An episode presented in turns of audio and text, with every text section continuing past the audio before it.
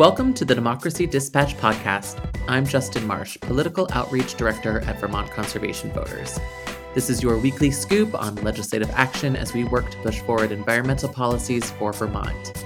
Each Monday, we will take a look back at the week prior, preview the week ahead, and speak with legislators and advocates on topics affecting our air, water, open space, and quality of life. On today's show, I will be joined by Lauren Hierl for the Session Shakedown segment.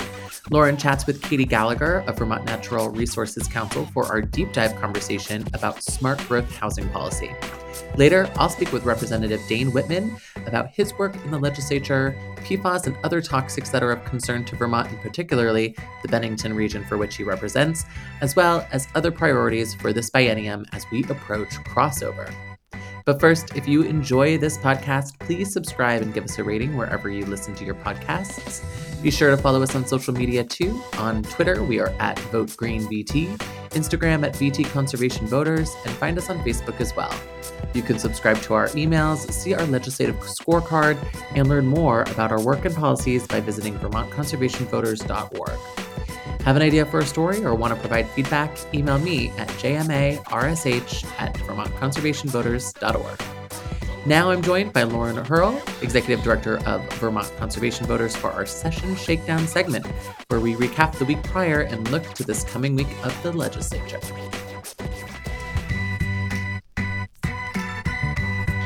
This week we saw the Affordable Heat Act move to the Senate Committee on Appropriations. Why this additional step, and what do we think uh, that committee is going to do with the bill?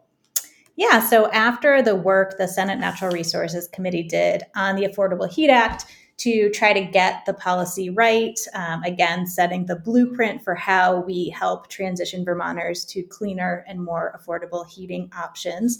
So now the Appropriations Committee is going to look at it and our understanding is they are likely to add some kind of policy amendment that would basically bring the uh, the blueprint back to the legislature to have another look at it before the program would go into effect. So we'll be keeping an eye on what that structure looks like. Um, but a similar provision was added to last year's clean heat standard. So that's what we're anticipating to see next week out of that committee. And then we're expecting a vote around Wednesday. Yep. So we're expecting, um, as of right now, it sounds like before they leave for town meeting break. So by the end of the week, that they're hoping to have voted on the Senate floor for the bill. Great. Uh, this last Wednesday, the Transportation for Vermonters group held a lobby day at the State House. Several transportation advocates gave testimony in committee, and there were walk to shop trolleys on display and an e bike, and lots of great conversation about how to improve the way we get around this great state. Um, so that was exciting. And there's been some more testimony in the House Environment and Energy Committee. What's what's the latest for those policies? So, the House Environment and Energy Committee has continued to work on two of our uh, priority bills the 30 by 30 bill. So, again, they've been in markup, really looking at that policy and how it is both establishing kind of how much land is conserved in Vermont right now and what is our plan and our commitment to getting to 30% uh, conserved land by 2030. So, we're expecting for that bill to see um, hopefully movement um, in the coming week before the town meeting break that that would pass out of committee. Similarly, uh, the committee has been continuing testimony on updating and modernizing the bottle bill. And so they've been continuing to do uh, markup and work through the remaining issues on that one. And we're also hopeful that the committee will have uh, will vote that out uh, this coming week before town meeting break as well. Great. Now let's move to your conversation with Kati Gallagher, the Sustainable Communities Program Director at Vermont Natural Resources Council, where you go a bit deeper on the housing bill.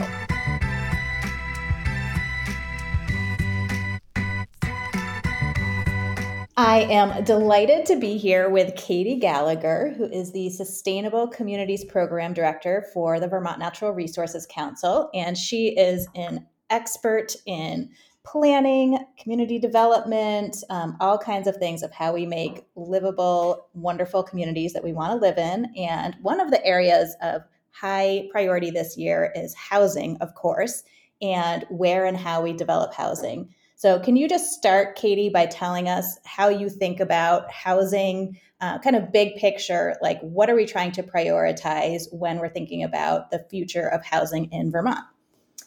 Yeah, absolutely. So, housing is one of these really uh, uh, complicated but interesting topics because it's not it's not just about having a home, but obviously that's a really incredibly important component of it.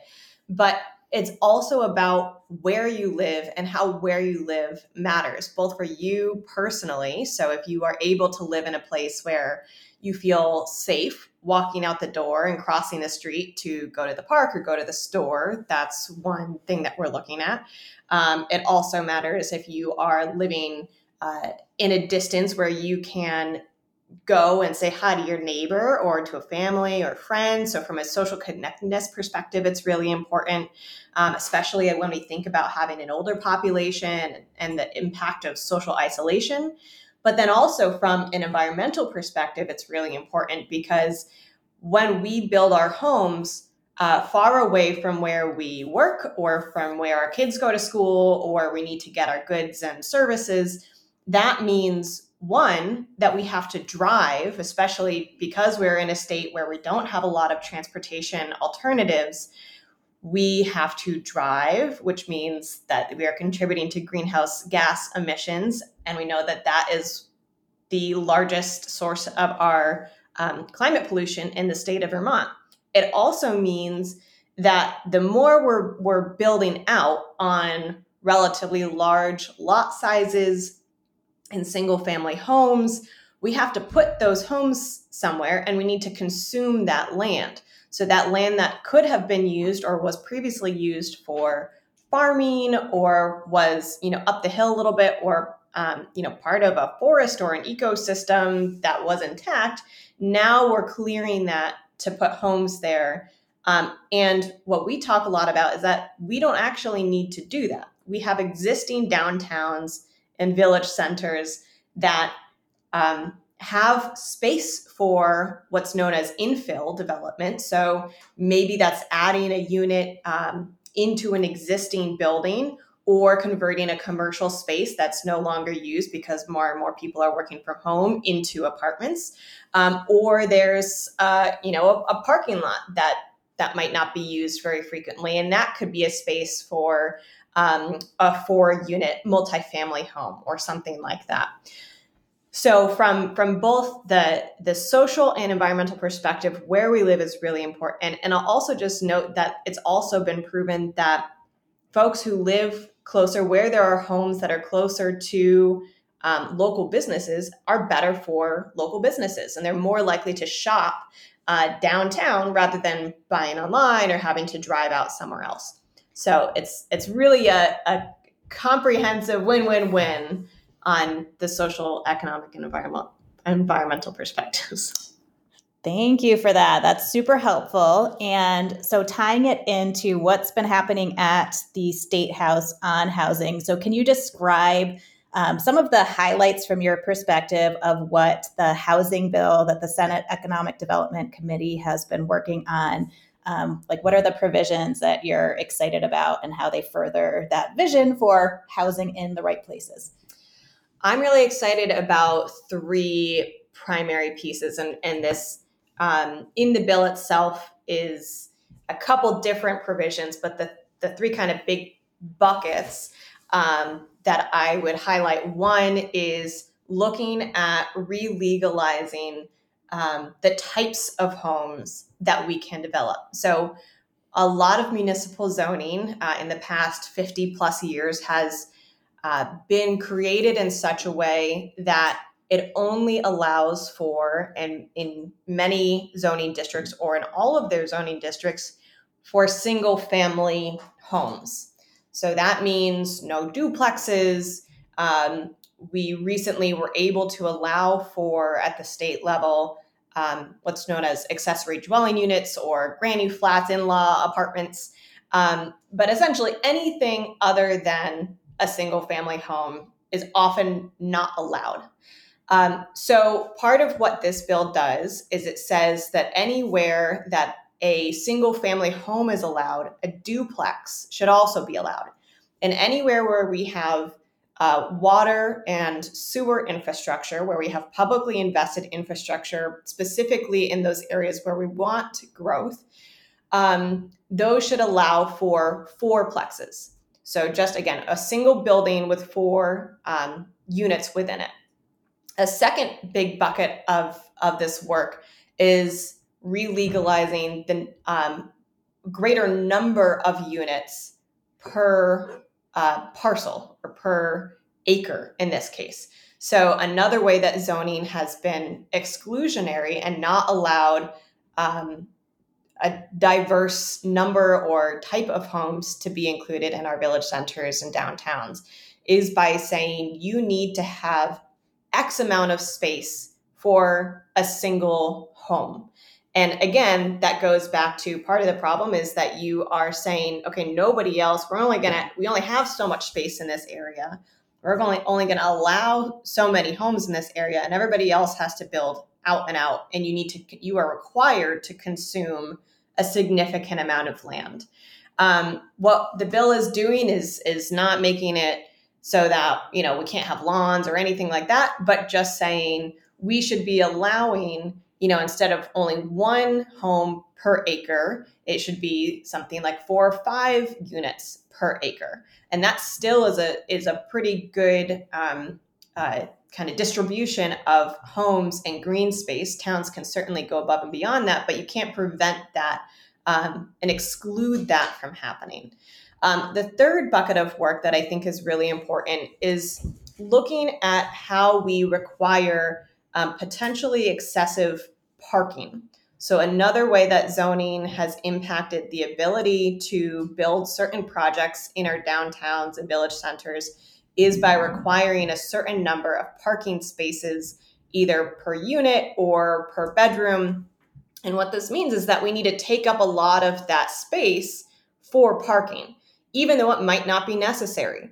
Um, and we see that in a lot of cases where there's just a lot of empty spaces. But then, you know, if you're building an affordable housing project, um, you might not be able to build as many units as you want to because you're required to um, use up a lot of your land for parking, and you're already not allowed to build up because the town has has zoning requirements on building heights.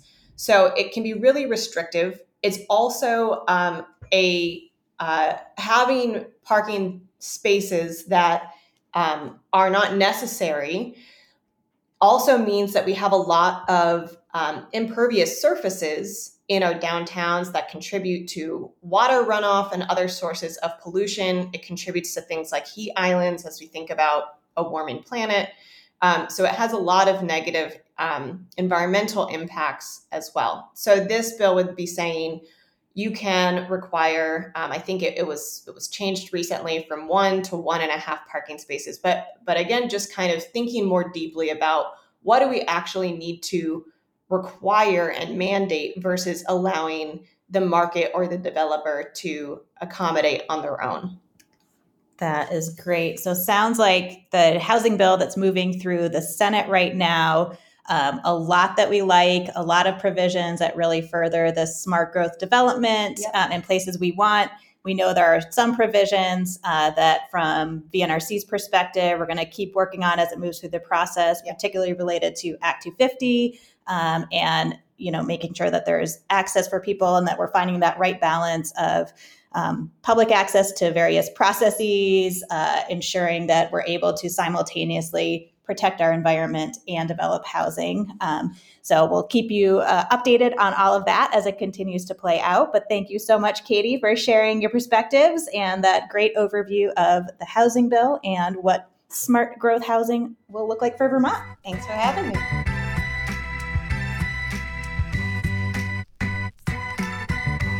Representative Dane Whitman of Bennington is currently in his second term in the legislature. Dane is a California native who has been uh, in Vermont for the last decade, coming here originally to enroll at Bennington College, where he studied food systems, music, and the advancement of public action. He served as an engineer tech for the town of Bennington's PFOA waterline remediation project. Dane currently operates his own small business and serves in, on several boards in southwest Vermont. In 2022, Dane was awarded VCV's Rising Star Award as a member of the House Committee on Human Services. He played a key role in the passage of a nation leading bill that bans toxic PFAS chemicals in a range of products, including firefighting foam, food packaging, ski wax, and carpets and rugs. He did extensive research, helping shape a strong bill during the committee process and ultimately presented the bill on the floor, which garnered unanimous support. Welcome, Dane, and thank you for being such a strong environmental champion right out the gate. Well, thank you, Justin. Great to be here. So let's just start by discussing the toxics legislation that you put forth last biennium. First, can you explain at a high level what PFAS are and where they come from? Yeah, absolutely. Um, I will start by saying that um, I did not know so much about PFAS before beginning my work in the legislature, but over time, uh, really dove into the topic as I saw that it was um, so pervasive throughout everything that we do. Um, so PFAS are it's an interesting chemical um, that is known as a surfactant. Um, a lot of the time, the first place that people's mind goes are nonstick pans, right? Um, and if you could just sort of take that idea of nonstick, um, water repellent, and uh, extend that to so many of the products that we use in our day-to-day life, whether it is um, raincoats, again the nonstick pans looking at uh, carpets maybe being water repellent. And pretty quickly, you find that it's this product that is used um, in hundreds of different applications. Um, there are thousands of different chemicals within the PFAS class, whereas um, a lot of our work so far in Bennington has been related to um, perfluorooctanoic acid, which is known as PFOA, which is really just one of the thousands of chemicals out there. Um, and the big kind of um, the reason why they're so important for us right now and such a public health concern and environmental concern is that they um, are known as forever chemicals. Um, I'm not sure if people were quite aware of this when PFAS started getting um, developed in labs and things like that, but um, they have this incredibly strong chemical bond that does not break down in the natural world. So the more that we have been producing PFAS, putting it into products, you know, furniture, clothes, and those ending up in the landfill, um, they just continue to accumulate in our environment. And, um, you know, really the only way that uh, they would kind of go away, scientists are saying, is if they were just basically make their way out rivers and streams, sink to the bottom of the ocean. That's not happening anytime soon. So we're surrounded with these chemicals that, um, while they persist, they're forever chemicals in the environment. They're also pretty um, close to permanent in our bodies as well. Um, that forever chemicals component having to do with um, the long kind of half life that uh, a PFAS chemical will stay within our bloodstream, actually accumulating from the products that we may be exposed to over time and causing a number of health issues, um, being linked to different sorts of cancer, um, definitely developmental issues for um, pregnant women, uh, pregnant people, and their children. And um, yeah, I think it's just such a um, huge issue that we are learning more and more about over time, but is a cause for high concern. So um, I think that's just kind of highest level what PFAS are and what we're dealing with right now. Yeah, uh, it definitely doesn't sound like anything that's uh, super beneficial and great for us to be having.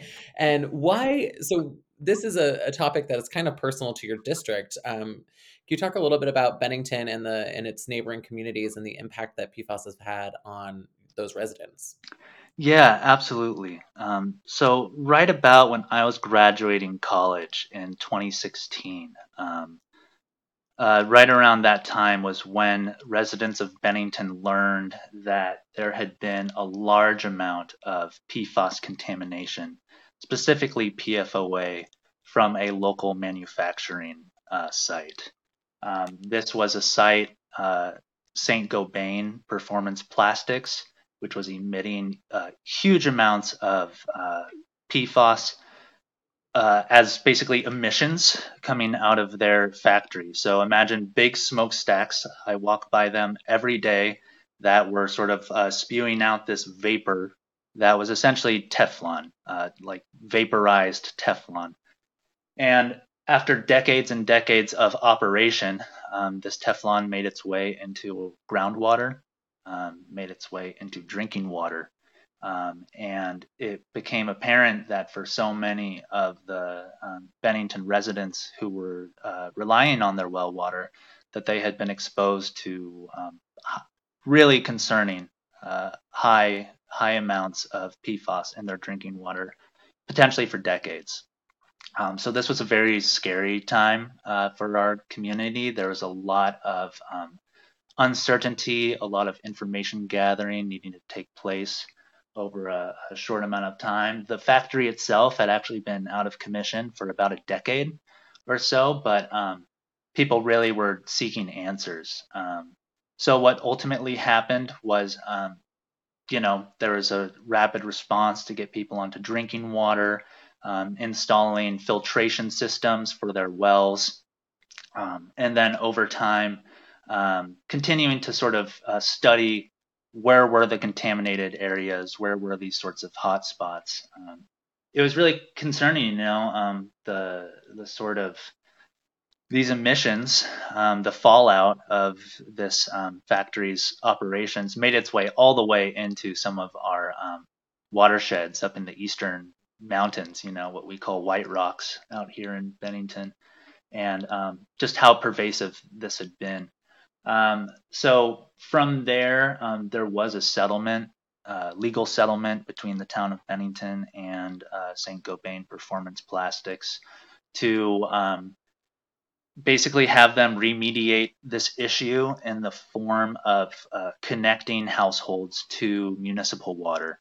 Um, our municipal water was still um, a clean drinking water source, um, was unaffected by PFAS, had its own filtration systems, sort of centralized. Um, so over the course of the years with this settlement happening, um, it was just this gigantic feat of sort of tearing up most of what today is my district, um, extending eight inch diameter iron uh, water lines through the middle of roads um, connecting service lines out to households to get them connected to a clean water source. And then subsequently, um, part of the deal was destroying um, the wells, um, which were still, you know, able to pump out contaminated uh, groundwater. So it was a huge, um, huge issue for the community. Uh, lots of research took place, and I'll say, in my experience of um, working at um, MSK Engineering, which was the engineering firm responsible for doing both the design and the construction inspection um, for sort of the quality of the waterline installation. Um, part of that work was me going door to door, um, meeting neighbors uh, who had been affected by this, um, and just some of the real concerns, the uncertainty, the anger um, that came out of this was really impactful. You know, um, some folks I think felt really strongly that um, they wanted justice uh, served for their uh, groundwater being contaminated. They weren't fully satisfied with the idea of losing their well and going on to town water. You know, if you think about it, um, being able to pump water from the ground and have it be safe to drink is kind of a basic idea of resilience, uh, independence, you know, uh, living off of the land. And a lot of people lost that ability in a big way uh, through this. So, um, yeah, it was, I mean, it was a huge experience for me uh, going door to door, meeting folks, hearing their concerns, trying to address it and get them ready for, um, you know, their neighborhood to get um, torn up by uh, construction equipment to connect them to safe water supply. So um, yeah, it was a big time. Yeah, it sounds like a, a real large undertaking to say the least. Um, and did your experience being able to basically go door to door before you were even running for office, did that? Of course, you were elected in 2020 during the, mm-hmm. the peak of the COVID pandemic, but was did that inspire at all your desire to run, um, or or was it just a helpful sort of additional moment in your in your journey? Yeah, well, I will say that it informed me of um, you know what this community is, what this district is. I mean, it's clear it's uh, it's only coincidence that the district that I'm running in right now was basically the extent of the PFAS contamination. Um, but going in and making the decision to run in 2020, um, I did feel confident knowing that I had been door to door and I had seen each corner of this community already um, and seeing the issues that people face, the the views and perspectives of uh, my neighbors, and um, yeah, and knowing that issues like environmental justice were going to remain a priority uh, for me as well as other Bennington County reps, um, you know, in the years ahead. So how are things now in Bennington? Uh, every is everything resolved? I know there's the the settlement that you mentioned from Saint Gobain. Um, where where is your community at now as far as drinking water is concerned? Yeah, so um, as far as where things are at now, many homes have been connected to municipal water. Um, but that is really just a consolation when you think about the impact on our, um, you know, natural lived environment. Um, personally, I live um, just a block up from St. Gobain Performance Plastics, um, where it used to operate. And I'm looking out my window right now at what we call the mill pond um, which might actually have been a somewhat decent place to swim if we didn't know that it was just such a high rate of contamination um, that we need to watch out for. Um, I've had uh, garden clients. You mentioned that I was um, a gardener. I have clients who live near this site who are really, really concerned about growing food from their soil. Um, you know, and I think that's just a huge loss for somebody to uh, have that kind of, uh, you know, concern. Um, and yeah, I think that as far as what we look at our um, water supply and all that, it's still concerning. There are definitely um, also developments on the federal level that are showing that the threshold um, at which PFAS is considered dangerous, um, the threshold that we set up, you know, four or five years ago, even more, um, I think was in the range of, you know, 10, 20, 30, I can't remember off the top of my head, parts per trillion. And now, um, you know, I think guidance is coming out that any detection of PFAS, you know, may be a cause for concern. And so there are some folks who are still relying on well water, um, still testing trace amounts of PFAS, and um, there's still that cause for concern. So it is certainly an ongoing issue um, affecting the community. And fortunately, there are um, filtration systems available um, in in the absence of connecting to municipal water, but those are not um, inexpensive, right? So um, yeah, yeah, it's a definitely going to be an ongoing ongoing issue. Well, right now we are waiting for the Senate Committee on Health and Welfare to take up S25, which would further prohibit toxics in items like personal care products and menstrual products, textiles, and turf. Um, if that does move from the Senate, it will shift over to your committee in the House. Uh, are you able to elaborate a little bit more on those toxics and the impacts that they would have on Vermonters? Yeah, absolutely. Um, and before I go into um, S25, which is in the House right now, I think maybe I'll just take a step back about the work that we did two years ago. Um, sure. And with it was S20 of 2021, where um, it was a bill put forward. We in House Human Services, where I serve, received it from the Senate. Um, you know, halfway through my first year, and um, you know, again, I knew about the sort of environmental impact for uh, the community of Bennington, but I had never realized, um, you know, seeing this bill in front of me saying that PFAS is still in food packaging.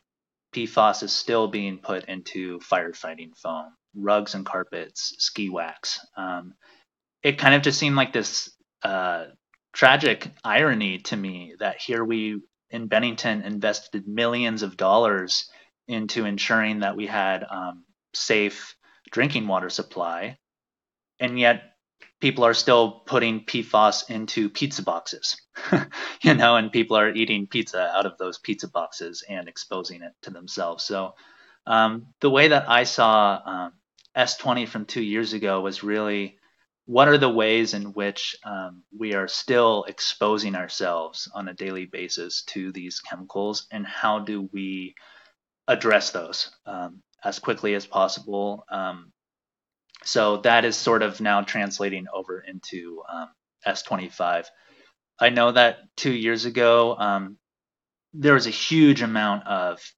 you know resistance a lot of questions from all different kinds of angles. Um, definitely from industry folks concerned about what a say ban on food packaging would mean for um, availability of food packaging. But over time we really learned more and more that okay we can identify alternatives like beeswax. You know what i mean? Like just plain old wax instead of pfas um, just not doing anything to a cardboard box it gets a little bit greasy we go on with our lives, right? So I think that um, we were able in that point to really identify available alternatives, see that high risk to public health, and I'm glad that through the work that we did, we were able to get a unanimous vote from the House, um, I believe from the Senate, and the governor's signature. And now coming up this year, S25, uh, I see it a lot as, you know, what were the products that pose a huge threat still as far as exposure um, but you know didn't make it onto our list two years ago. So as soon as I um, knew about the prevalence of PFAS in cosmetics, um, personal hair products, you know, we did a lot of work on uh, phthalates, which is another chemical class, which is often used in shampoo. Um, again, you're exposing directly your face to these harmful chemicals. So that's just something that we we should and need to address um, looking at cooking utensils, um, you know, turf um, is another one that folks have brought up. Just all of these situations where either you might have, um, you know, directly eating it, children, uh, young children having heightened exposure is always a concern. Um, so yeah, I am just really looking forward to diving into this again. Um, it's definitely can be a bit of a uh, alphabet soup for a lot of the uh, members of the committee. You know, within human services, I think uh, you know multi-syllabic uh, chemical names like perfluorooctanoic acid can kind of be a lot to sort of um, disentangle for a lot of folks. But it's um, yeah, a big job ahead of us, and looking forward to um, taking it on and continuing to address um, where the highest risks are to keep Vermonters safe. Yeah, and um, just curious, what is the strategy or the the thought behind this incremental approach to PFAS regulation and banning? Um, you know, you started with a, a, one list, and and we're you know adding more this biennium, hopefully, and there's still others out there that aren't included. So, um, why this approach? Yeah, so I would love to get rid of the stuff, right? I would love to get rid of PFAS. I would love for it to not have to be a part of our waste management considerations, a part of the risks that we deal with. And we have to think, oh, I'm buying a pan from the grocery store. Um, does it have PFAS in it or not? Like, you know, this kind of idea that we're putting this on consumer um, knowledge just doesn't sit right with me. The reason why I believe an incremental approach, though, is sort of what I feel like we're um, working with right now is that PFAS is so prevalent um, through so many consumer products. There was a study that went out that just sort of randomly sampled products for PFAS, and it found hundreds, hundreds of consumer products. And some of them were concerns um, like uh, clothing, furniture, uh, and then others were sort of more like, oh, I didn't realize that PFAS was in rope. Um, and for me, I just think about, um, okay, and is there an alternative to PFAS for rope without, or is there rope without PFAS? And anyway, each time that we take one of these on, in my mind, we have to ask ourselves questions about the availability of alternatives so that we aren't inadvertently say, banning fishing line, right? I think that would probably cause some uh, concerns from the community if uh, that ended up being the being the case. So there's, um, I think, ongoing research and understanding of um, why PFAS is in these products, what are the available alternatives, and that's just some of the work that I think needs to be done with each of these decisions.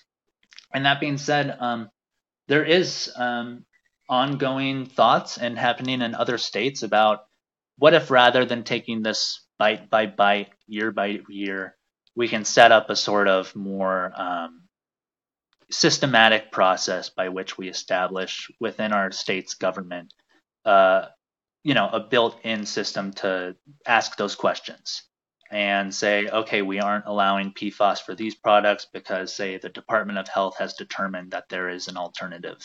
Um, we know that the state of California has been doing some of this work. Um, that being said, um, you know, one of the most populated states in the nation, um, having a far greater uh, set of resources to do that kind of work um, compared to one of the smallest states in the nation trying to do that same uh, same task is um, definitely something for us to think about. VCV is a member of Safer States along with our colleagues at VPIRG, and we are always grateful for the modeling other states like California have done in this work. Uh, you can check out saferstates.org to see progress nationwide. So, Dane, uh, besides your work on PFAS, what have you and your committee been up to? Yeah, so um, House Human Services Committee um, in the year 2023 is taking on um, quite a few things, um, and we are definitely working pretty closely with the Senate committee as well, and sort of having that back and forth that we're looking at. Um, we're definitely looking forward to receiving a child care bill um, from the Senate sometime within the next couple weeks. We're coming on to crossover here, so we'll be dedicating a huge amount of time to that and trying to work towards a more universal childcare system where families are able to afford uh, high quality childcare and childcare providers are supported to receive a livable wage and um, to expand to the capacity that our state needs. Um, so that is definitely going to be a huge priority for us. Um, in my um, one of my other big interests under the umbrella of the Department of Health, um, besides PFAS and sort of toxic control, is looking at um, actions uh, to address the state's um, ongoing epidemic for uh, fatal overdoses through polysubstance use disorder. everybody I think is aware of the sort of tragic rates that we're seeing from uh, fentanyl, other opiate related uh, overdoses. So, um, uh, our committee, House Human Services, has taken up H222, um, a sort of omnibus bill to try to push through a number of um, policies that's in response um, to that ongoing epidemic. And uh, yeah, looking forward to continuing to work on that. Um, and yeah, we've also um, doing a lot of work about supporting um, families with children through some of our Reach Up programs, looking at reforms there. Um, and we spent a good portion of this spring taking a close look at the Adult Protective Services um, statute um, for filing uh, investigations and assessments for victims of abuse, neglect, exploitation uh, for vulnerable adults.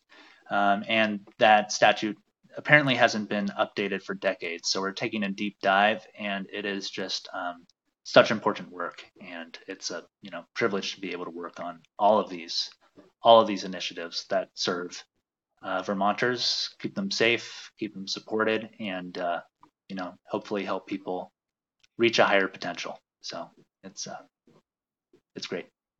Fantastic. Yeah, it's always good to get the lowdown on what committees are doing because obviously we are so focused on environmental policies, it's um, hard to keep track of everything else that's being discussed. And so, thank you Right. to you and your committee for taking on that those really important policies. Hmm. And of course, I want to thank you uh, just for taking the time today uh, over the weekend. uh, Very sacred time for legislators this time of year um, to take uh, take time out of your day to chat with me, and and also for your leadership in the state house. So I appreciate it. It was a pleasure. Thank you. Thank you, Justin. Uh, look forward to seeing you up there. All right, take care. All right. Take care. Bye bye.